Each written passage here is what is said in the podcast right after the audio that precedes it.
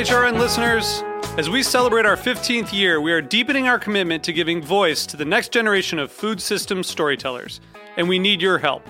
Our internship and fellowship programs help activate new possibilities for underrepresented and underestimated young people through experiential journalism, audio engineering, and production training. Through these unique programs, HRN helps food equity stewards build essential workforce readiness skills that expand their potential and foster economic mobility. Please consider supporting these critical programs. And with a minimum donation, you can be entered to win a dinner for two at an amazing restaurant in one of eight cities and tickets to a concert at a great venue in one of those cities.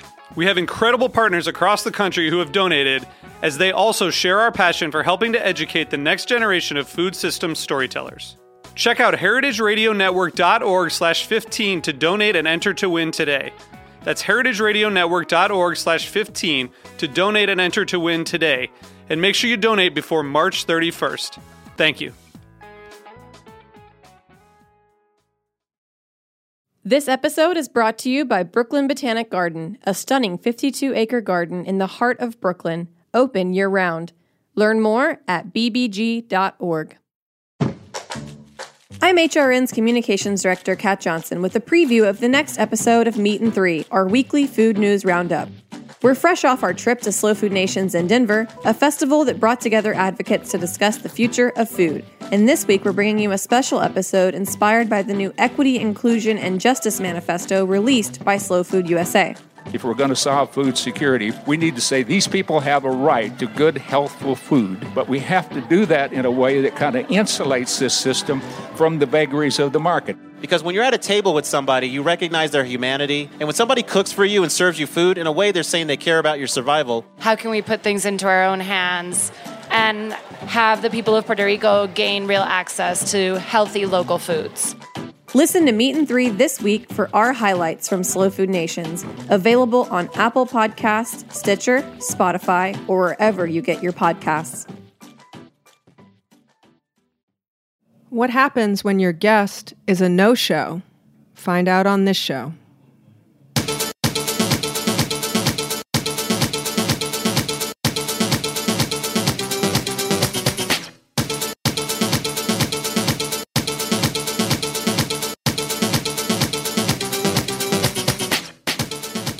Hello, hello, Heritage Radio Network listeners tuning in from 165 countries around the world, about a million listens a month. I love to say that because I love to think about this show going worldwide. On the internet, so exciting. And today, if you are listening to this show, that's because my guest did not show up. Doing a live radio show is a lot of fun. It's exciting. It's a visceral thrill, but it's also a little bit nerve wracking because sometimes people don't show up. And if your guest doesn't show up, you're sitting in a shipping container by yourself with no one but your engineer to keep you company. Good So- thing he's so damn good at his job. Yes, he's he's got he's got a light touch on the Sound FX. So one day um, last season, when my guest didn't show up, it was a late alarm clock rush to the Uber situation, where it was a few minutes to eleven, and I got the text that the guest was not going to make it. I reran an old episode, which I do sometimes. I typically rerun my favorite episode of the moment. And Dave and I talked about putting a show in the can for the rainy day when a guest wouldn't show up. And wouldn't it be funny to do a show about the show? We thought we were so clever and it was very meta, but there might be some things that listeners want to know about Tech Bites that we don't ever get time to talk about. So today, because we have time, because my guest was a no show, we're going to do a show about the show. So joining me on my no show show is Heritage Radio studio manager and Tech Bites engineer David Tatasciore. Hello, we are looking inward today. And we're going to have a weird conversation together, but we're separated by a door, a wall, and some glass windows. The space between us. it's where I, you know, we're we're in like two little cubicle cells, or it's a little bit like visiting day at, you know, some some facility. An aquarium, let's say. where we're talking between glass. Oh, you meant like a correctional facility? Yes.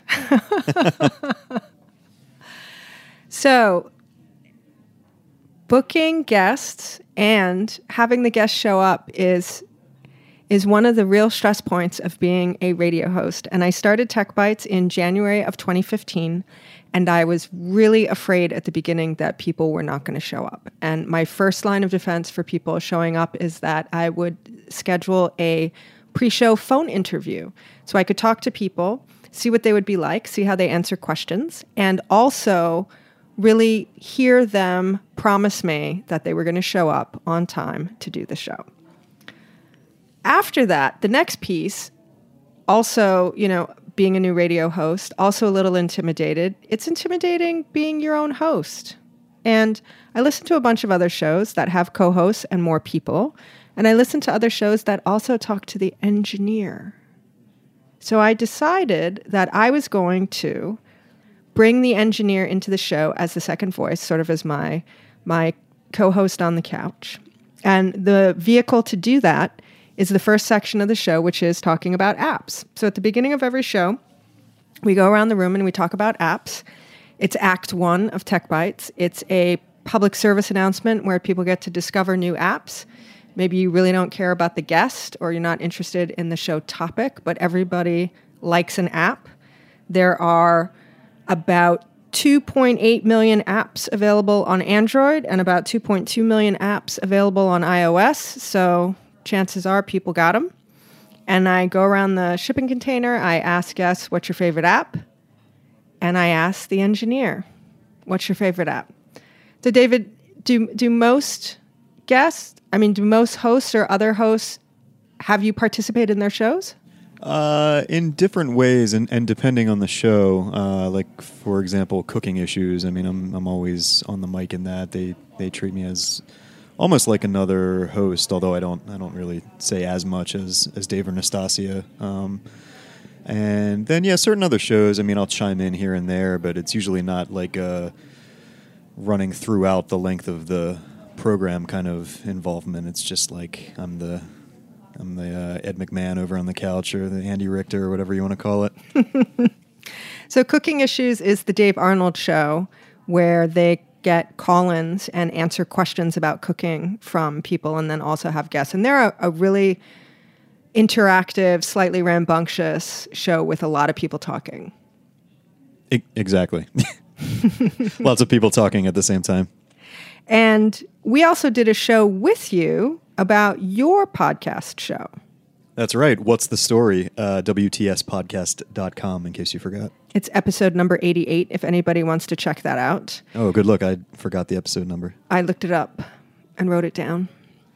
I'm also in front of my computer with the iTunes library of all the Tech Bites episodes. Ah, the archive.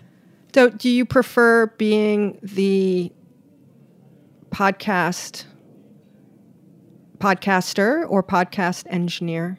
Um, I guess uh, it's hard to really answer. I guess it really depends on the context, and I enjoy both. So, yeah, I know that's not really much of an answer, but uh, yeah, it really just depends on the situation, and you know. Do you Yeah. like being incorporated into some of the shows? I do, yeah, yeah. It's fun, um, and like I said, it varies from show to show. Um, so at this point, you know, I definitely know my what what role I play and and how not to overstep those bounds. Like some shows, I don't think I could play any sound effects, and nor would I want to to insert myself in a way that was undesirable. But on others, uh, it's it's encouraged, and um, yeah, I like the having the variety. So one of the things that we do with the apps also is it breaks the ice with the guests, but it's also an interesting look into people's personalities sometimes.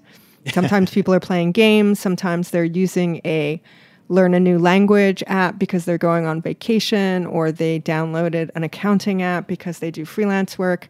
And Dave, you tend to gravitate towards personal sec- internet security apps. Yeah, I guess maybe it's just my heightened sense of paranoia in general. Yep. Did you know that you were going to be on the hook for the app segment and to be sort of the uh, co-host from the booth when you rolled onto the show? Well, no, I mean Jack gave me some warning just to have something ready to go at least that first week. But uh, no, I had no idea that that I would be really involved with any of the shows from the very beginning, and uh, it's it's been challenging. I have to say, like, I mean, it, I'm sure from your end, it, it it's like a way of ensuring that I'm paying attention and I'm present because I definitely have to uh, have something every week, or know, the show is going to come to a halt, a grinding halt. well, it's actually really, I, it never occurred to me that it was a checkpoint to see if you were paying attention. The impetus really was at the very beginning that I was afraid there was going to be dead air, or Yeah. you know, there would be moments when I didn't have anything to say, or I wanted the the security of having, you know, like a wingman for all intents and purposes. So, yeah, yeah, and I mean, I'm only being half serious. Like, Yeah. I don't think you're doing it just to like check up on me or anything. But, but no, it has been like uh, it has been a challenge to to make sure I have something interesting to talk about. Uh, In 2015, I think it was, we had an intern for the summer. His name was Declan. He was a high school kid. And um, he was interning in the booth. And the first time I asked him if he had an app and brought him onto the show, that was definitely to see if he was sleeping on the, on the, on the control panel or not. That was funny. He was a very thoughtful young man. He had uh, apps like Mobile Justice and things like that. oh wow, I don't Yeah. think I ever met him, but I I do remember, of course, young Malcolm, uh, our Hall of Fame intern, who he was also really good and thoughtful when when asked to get on the microphone. I think. So we've had a lot of interns, we've had a lot of voices. If you are a person who is interested in apps, we started back on episode 4 in 2015 and actually did a compilation of the what's your favorite app segments which is episode 108 and uh, there are some really really funny things in there. And I'm running out of apps, so uh, if anybody has any suggestions, please uh, send them my way. Yes, we are very interactive. If you have an app that you'd like us to talk about, you should get in touch and give us a shout. You can email us techbites at heritageradionetwork.org. That's B I T E S. You can find us also on social media Twitter, Instagram, and Facebook at TechBites HRN. We've had some interesting uh, shout outs and suggestions from listeners, which is always great. So that's act one of the show. Um, oh, but you know what? Before we, we, we move too far forward, David, do you have any um, interesting, terrifying, horrifying stories about guests not showing up? Yeah, you know, honestly, I was I was trying to think if there were any that were really like crazy or, or traumatic in any way, and I, I think honestly the the one that was the most stressful, I guess, was that time that your guest didn't show up because Was it the Uber alarm clock one, or was it the snowy day after the blizzard? I think it was the alarm clock one. one because we didn't know what was going on, and we were trying to to figure out okay, is this person coming? Right. if they do come is you know what's the what's the point of no return where we because there's another show immediately following yours so like at what point do we say well there's just no way that we can do a show of a you know acceptable length Right. Um, and yeah and then i think honestly that was probably the most uh, chaotic time that that's ever happened because usually we'll hear like the day of like a couple hours in advance or, or something like that it's never like you know Moments before. anxiously watching the door. Literally the moments before. I think yeah. it was like 5 to 11 or something like that when we got the final word that Right. not coming. Yeah, or 20 minutes away. And then it's like, oh, that's too late. That's too far. yeah, we can't do it. What you Can't don't do see, though, is when people cancel sometimes before the show. And if people cancel like the day before, it's really tough sometimes to find someone who's a relevant subject, good speaker, available in New York, ready to roll for a live radio show the next day. Yeah, um, So what you don't see is the stress of when people cancel, you know, anywhere from 48 to 24 hours ahead. It's just, it's stressful. but yeah, I mean, you when you first started talking about it, and you're saying like you were you were concerned about how uh, how is this going to work every week? How how are, are these guests going to consistently show up and not bail? Like, I I find it kind of surprising, like how how well this works out generally. I mean, people do they they show up for their for their committed time, and uh, we have a lot of shows. We have over thirty shows every week that are live, and um, our our success rate is pretty high in terms of of guests actually making uh, it here for their appearance. That's awesome. How many shows do phone ins? That's the other thing about this show. We I did one or two shows at the very, very beginning where I had people call in and it was just awkward for me to have people on the phone and not have that physical eye to eye contact and be able to see people. So my show is always live with people in the studio. Um, but there are a bunch of shows that do phone ins, right?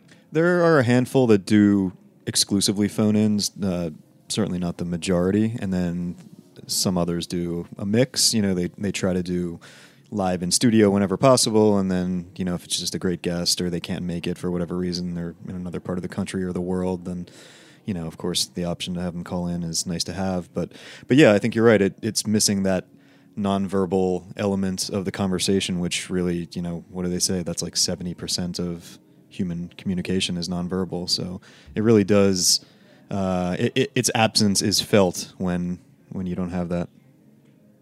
Isn't that interesting? The absence is felt on something that has no visual cues, which is the Yeah. podcast, which is completely auditory. Well, it just goes to show the power of radio and audio. the magic. It's all happening in the shipping container. Well, we will find out. We'll take a quick break right now to find out who is powering this episode. Heritage Radio Network is a 501c3 nonprofit. Maybe you didn't know. We keep the lights on and the mics hot 100% out of the generosity of our underwriters, sponsors, members, and grants. So let's take a listen and find out who is supporting this show today. This episode is brought to you by Brooklyn Botanic Garden, a stunning 52 acre garden in the heart of Brooklyn featuring spectacular plant displays year round. On Thursday, August 23rd, Brooklyn Botanic Garden will host the Beer and Bocce Benefit, a one of a kind garden party featuring lawn games, live music, and unlimited beer tastings by some of Brooklyn's top beer makers. Proceeds from the Beer and Bocce benefit provide essential support for the garden's educational and community programs. And mark your calendars for the annual Chili Pepper Festival on Saturday, September 29th. New York's hottest fall tradition will set the garden ablaze with scorching bands from around the world, dozens of fiery food artisans, and hours of chili chocolate debauchery. Learn more about Brooklyn Botanic Garden at bbg.org. Well, if you're just joining us and you're wondering what the hell you clicked on, this is Tech Bites, the weekly show where we talk to influencers and innovators in the food tech space. We talk about apps, software platforms, cooking tech, restaurant tech, all kinds of stuff. But today, we're not talking to an influencer or an innovator in the food tech space because my guest didn't show up. Today, we're doing a show about the show with some behind the scenes details that we're talking about with Dave Tatasciore, the studio manager and our engineer. We just came out of the break from listening to who our sponsor is this week. And, you know, we are always looking for sponsors and partners for Tech Bites. Heritage Radio Network has been around since 2009, and it is a nonprofit. And it's sort of like public radio, public TV. Uh, it's a platform for us to talk about our food stories, to record and save our food history, and uh, try and make the world a more delicious place, one soundbite at a time. But it takes money to keep 30 live shows on the air every week. And we do that with underwriters and sponsors. So if you are interested in reaching our listeners from 165 countries around the world, if you are interested in being a show that is one of those million listens a month, if you want your brand story living on iTunes, Stitcher Radio, and Spotify forever and ever until the end of the internet, get in touch with us. We would love to partner with you. We have a lot of creative marketing power happening here, and we really have one of the best culinary media communities in the world.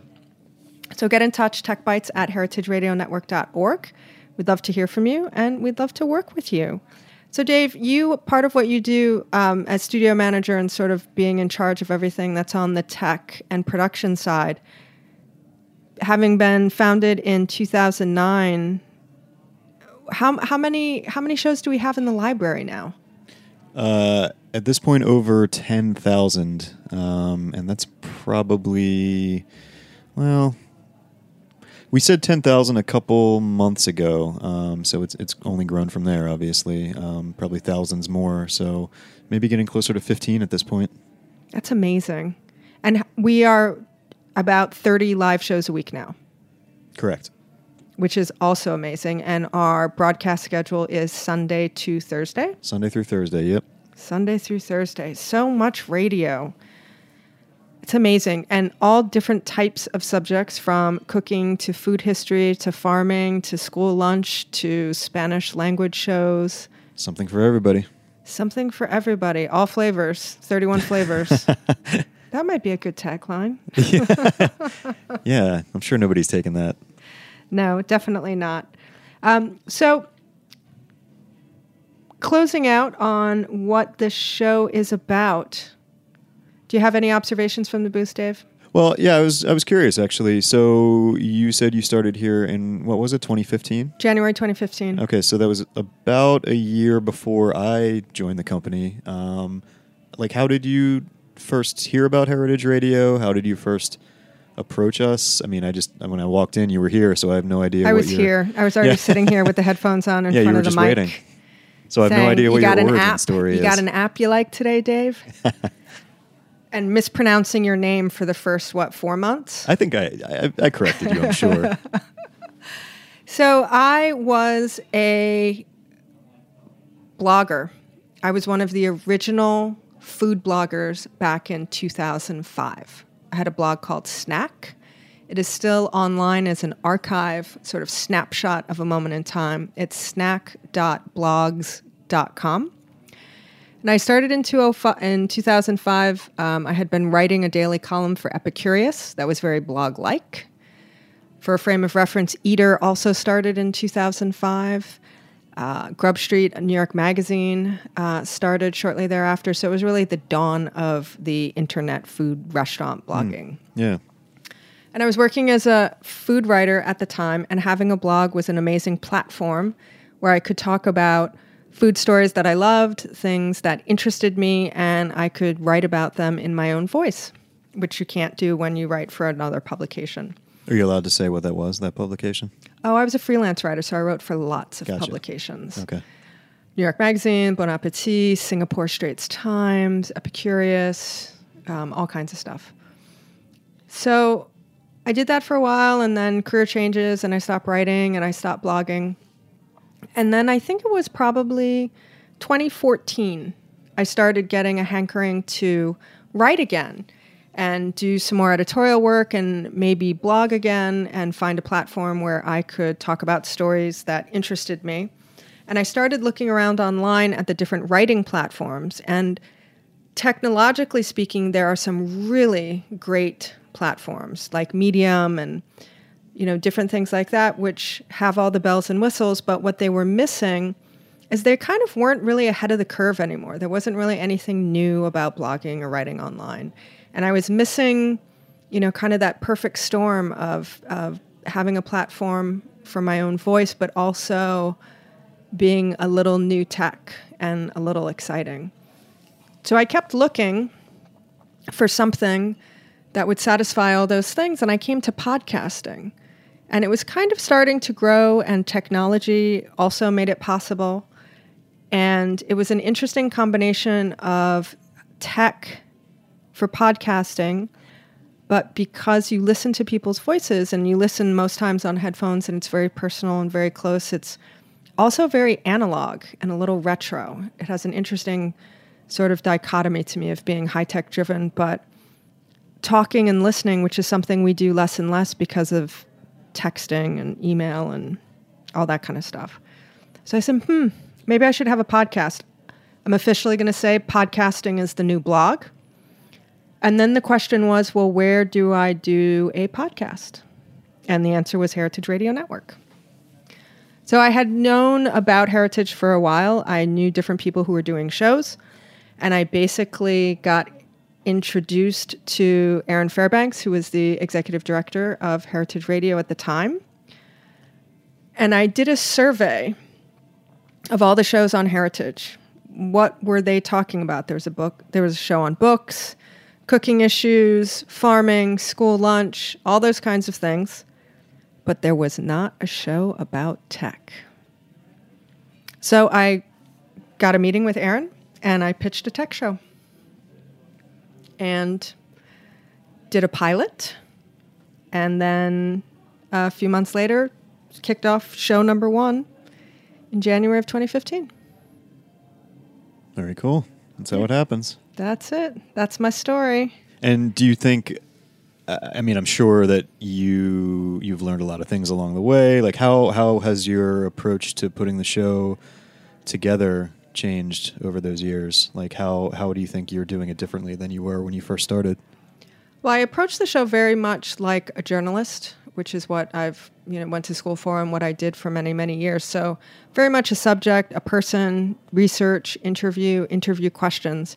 And my first few episodes, maybe the first year or the first season, I was of the mind that my opinion should be less present in the show, that I shouldn't really be interjecting like an opinion. It should be like writing an article for a newspaper where I want to be unbiased and let the guests be objective, let the guests talk about things, let them present the information, ask questions, and and just do that. And feedback that I got from people, and I love feedback to hear, you know, how things are going or what people hear, was no, people will listen to the radio because they want to hear your opinion.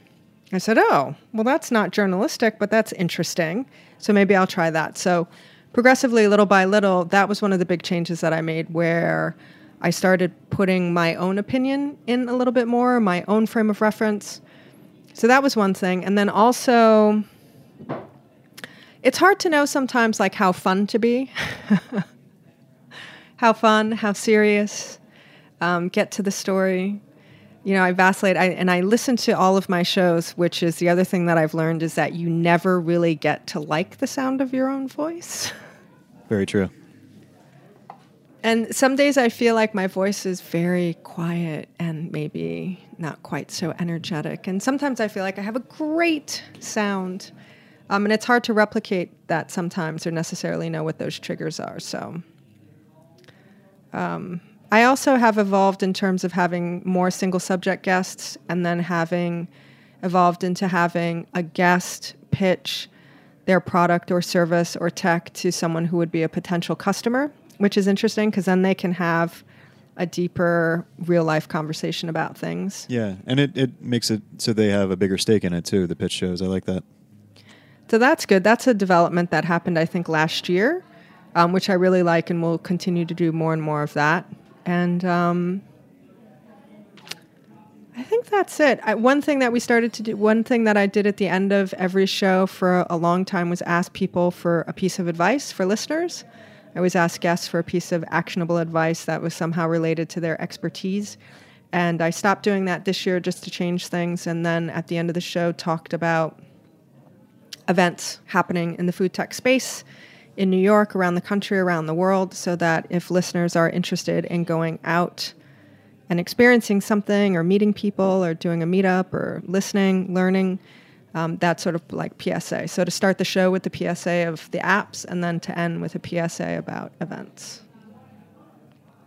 Cool. And what's what can we expect? What can uh, listeners expect to hear in the coming season that they haven't heard before from Tech Bites? Oh, that's an excellent question.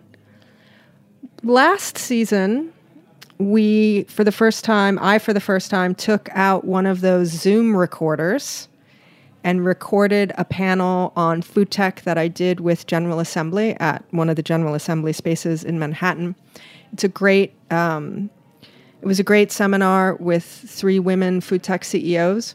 And I recorded the whole thing, and it was long. It was about two hours, so we broke it into two pieces and broadcast those as shows. And if you're interested in going back and listening at those, those are episode 133 and 134. But that was sort of a revelation in that I go out and do and see so many people in the food tech space that I am going to try and get more proficient with the Zoom recorder. Because you'll recall that I didn't actually turn it off, or I, I didn't figure, I couldn't figure out how to stop the recording, so I just turned off the machine. and go out into the world and record more things, you know, on location, out in real life at different events, and then maybe bring them back as episodes as they are in real time, or maybe do some shows where we edit in different things um, to bring sort of more of the tech, food tech life into the show. Do you have any suggestions? Is there something you've been thinking about? You are a producer, we Yeah. know from your other radio. That's true. Uh, from What's the Story, WTSpodcast.com, I was a co producer of that. And the sound engineer. and the sound engineer, designer, etc.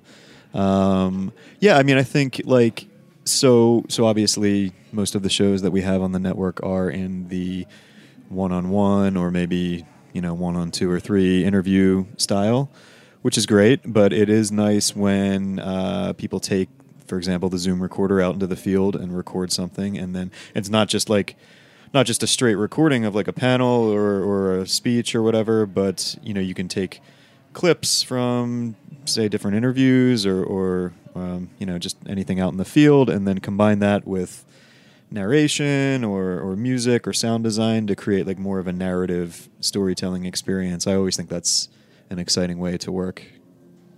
So create more produced packages of things. Totally, Where it's a whole complete idea. Yeah, definitely. Because you have done so much producing and produced your own shows and different kinds of shows, I'm sure there are listeners who would love to have their own podcast. Do you have any recommendations or words of wisdom for people who would like to take their computer or maybe their phone and start a podcast of their own? Uh, that's a it's a loaded question because I mean, with all media right now, uh, I'm about to get on the soapbox. Like the barriers for entry have been lowered so much, and I I think that's great. I mean, I don't think that recording equipment or you know anything that can help you be creative should be uh, prohibitively expensive or or difficult to obtain. But at the same time, I feel like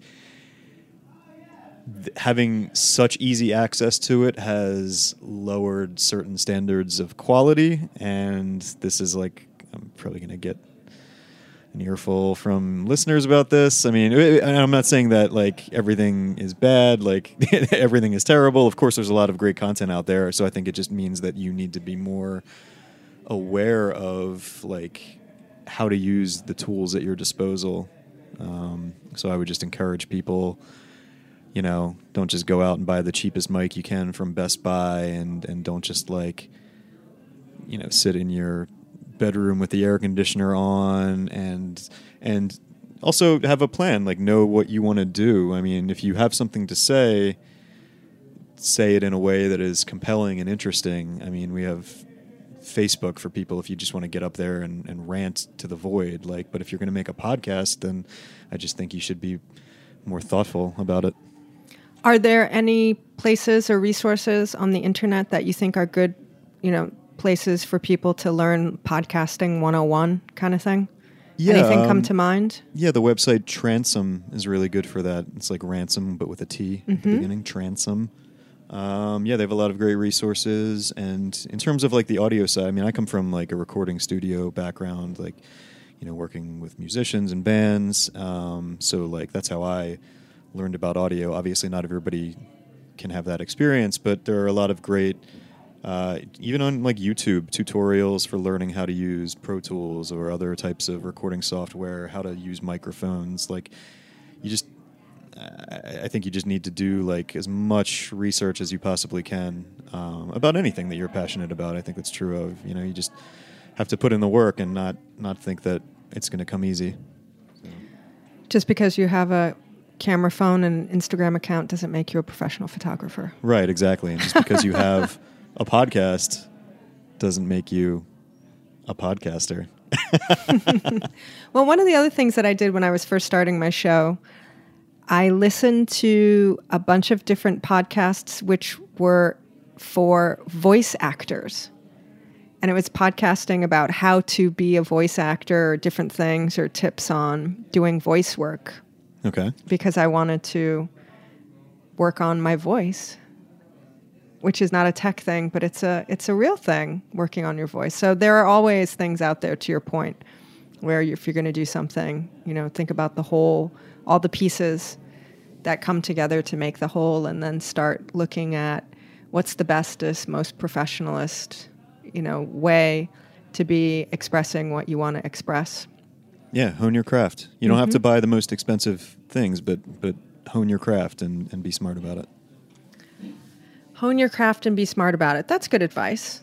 It's funny when you started talking about people and the bar being so low, I immediately went to content and things people were saying, but I guess you were talking about the, the tech and the production side. Well, both both things, I think. Yeah, I mean, I, I didn't want to like focus on one or the other. Um, yeah, it's more of a holistic thing. Like you, I think you should be conscious of that in all areas of what you're doing.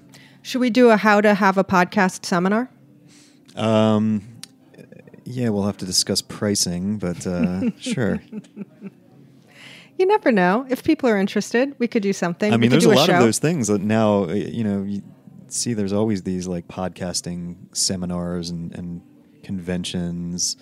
I'm not really sure how how much people are taking away from that um, because and it's tough too to like to talk to people about because everybody has a completely different professional path. Like you can make sort of generalized suggestions on, on best practices or, or whatever, but like at the end of the day, people just need to find their own way and be resourceful. Like that's something you can't really glean can't from te- a teach from a people how to conference. MacGyver. Yeah, right, There's no conference for how to be MacGyver. right.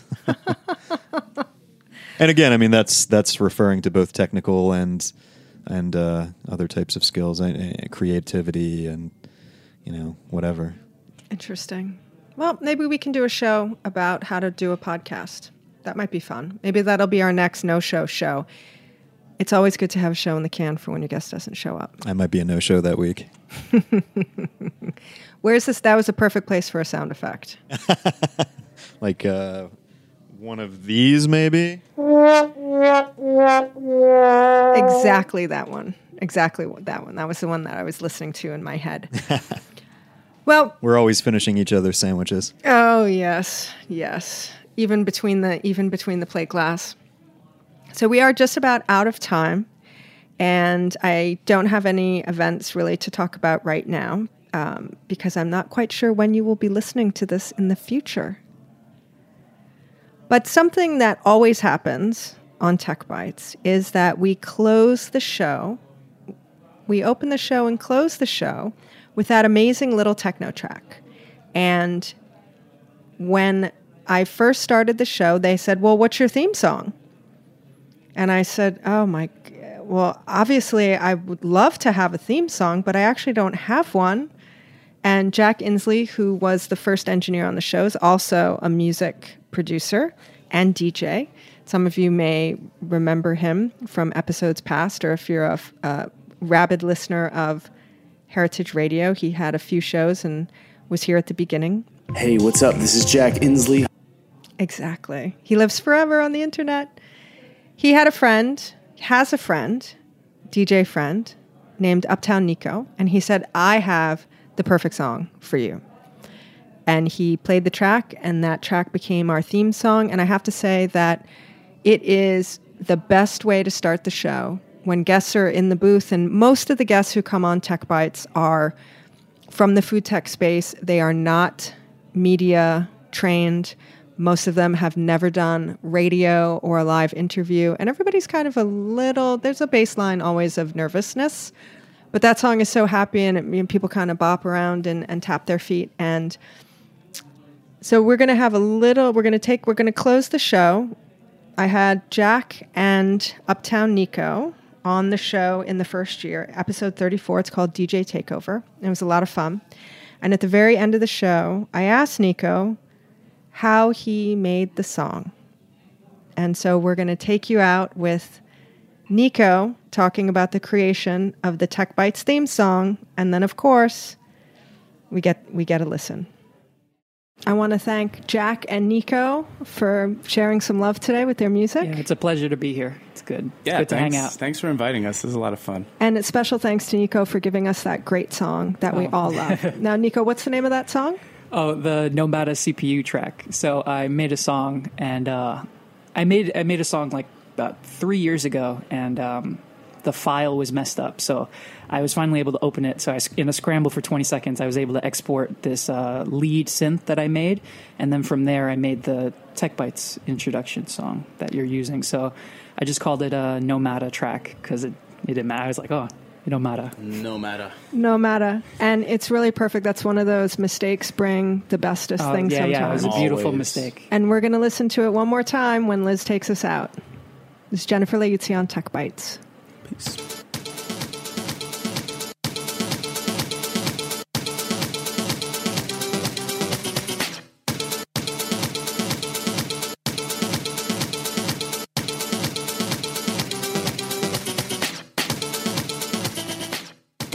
Listening to this program on heritageradionetwork.org. You can find all of our archive programs on our website or as podcasts in the iTunes Store by searching Heritage Radio Network. You can like us on Facebook and follow us on Twitter at heritage underscore radio. You can email us questions anytime at info at heritageradionetwork.org. Heritage Radio Network is a 501c3 non-profit. To donate and become a member, visit our website today. Thanks for listening.